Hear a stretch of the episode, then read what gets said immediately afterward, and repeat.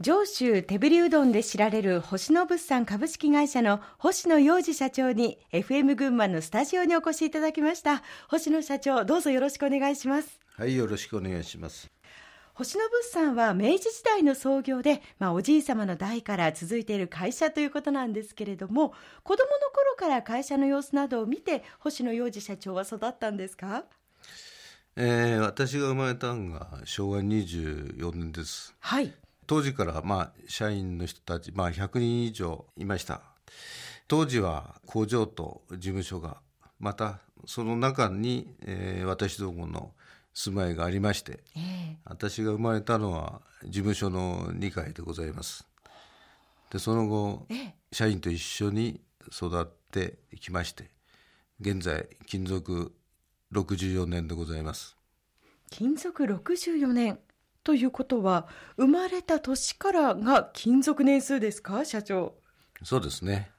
もうまさに会社とともに歩んできた人生ということになるわけですね。はい。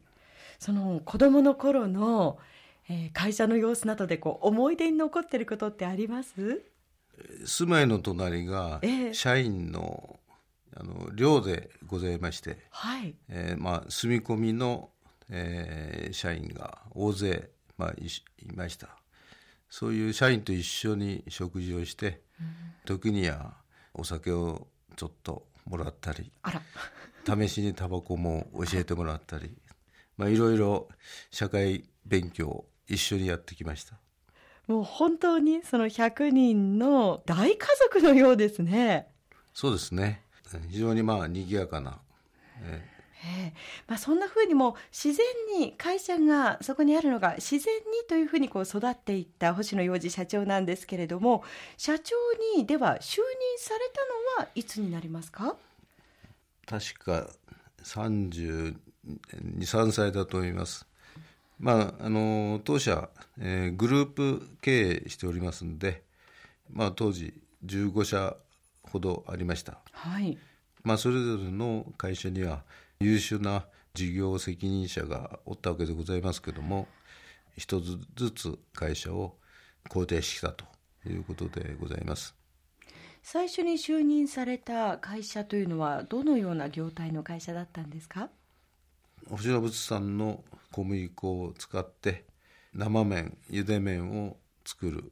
これはあの前橋の会社でございますけども、学校出て入った会社です。あのいくらこう自然にそれがあったとしても、やはりそれだけのこう家族をこう背負うという意味では大変なご苦労もあったんではないですか？それは別に会社っていうのは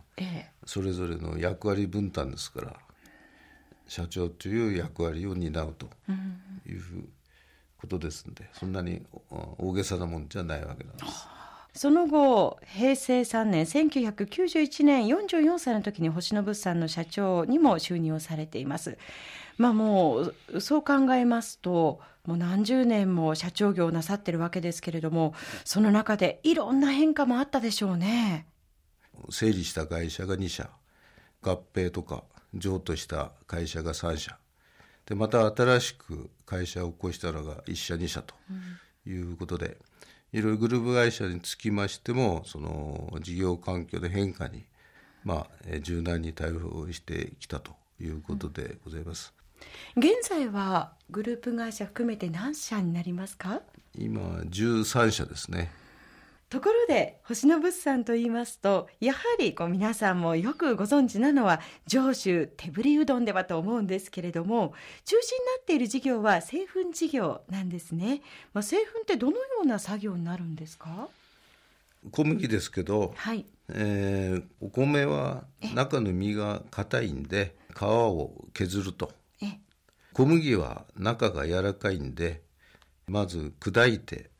でふるいに分けて皮を取り除くということなんで、精米と製粉という違いになります。で小麦の方がごせんねんまえのエジプトの時代から続いてきてるわけですけども、でその小麦に合う食品が生まれてきたと。アメリカで取れる小麦はパンに向いてると、はい、イタリアで取れる小麦はパスタに向いてるとか、でそういう中で日本で取れる小麦はうどんとかまんじゅうとか、えー、それに向いてる小麦があったので、はい、えー、うどんまんじゅうが生まれたということになります。そうやって上州の粉食文化も育っていったんですね。そうですね。まあ、そんな中、星野物産は国産、さらに言いますと群馬県産の小麦をとても大切にしていらっしゃるんですが、地元の小麦を使う理由というのはどんなところにありますか？私どもの方はアメリカ、カナダ、オーストラリアとそういう輸入の小麦も使っております。まあ、そういう中で輸入小麦でない風味、香りを持った県産小麦というのが外国産の麦とブレンドすることによって、えー、麺とかおまんじゅうとか非常にまあお客さんに合った嗜好になるということです。まあ、それをいかにその、えー、ブレンドしてお客さんの嗜好に合わせるかというのは私どもの仕事になるわけです。まあ、ブレンド技術というのが一つキーワードになってきますね。そうですね。でまあえー、大手製粉の場合は大量生産方式ですけども、えー、私どもの方は多品種少量生産で、まあ、きめ細かくお客さんの嗜好に合わせた小麦粉を作っております。だからこそまた製麺業でもおいしいヒット商品がたくさん出ているわけですね。そうですね。まあ、例えば手ぶりうどんに合った小麦粉を製粉しているということでございます。これがやはりこう他社との差別化なんでしょうか？そうですね。まあ、きめ細かくお客さんの味に合わせた小麦粉をひくというのが私どものスタンスです。はいはい、ではそのあたりのスタンスについてももう少し詳しく伺いたいので、いっきょくお届けした後にお話を伺っていきます。星野社長の思い出の曲をお届けしたいと思います。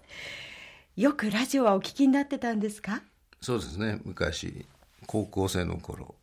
深夜番組をよく聞いてました。ということで、これはまさにその思い出の曲ですね。はい。ではお送りしましょう。オールナイトニッポンのテーマ曲です。ハーブ・アルバートとティファーナ・ブラスでビタースイートサンバ。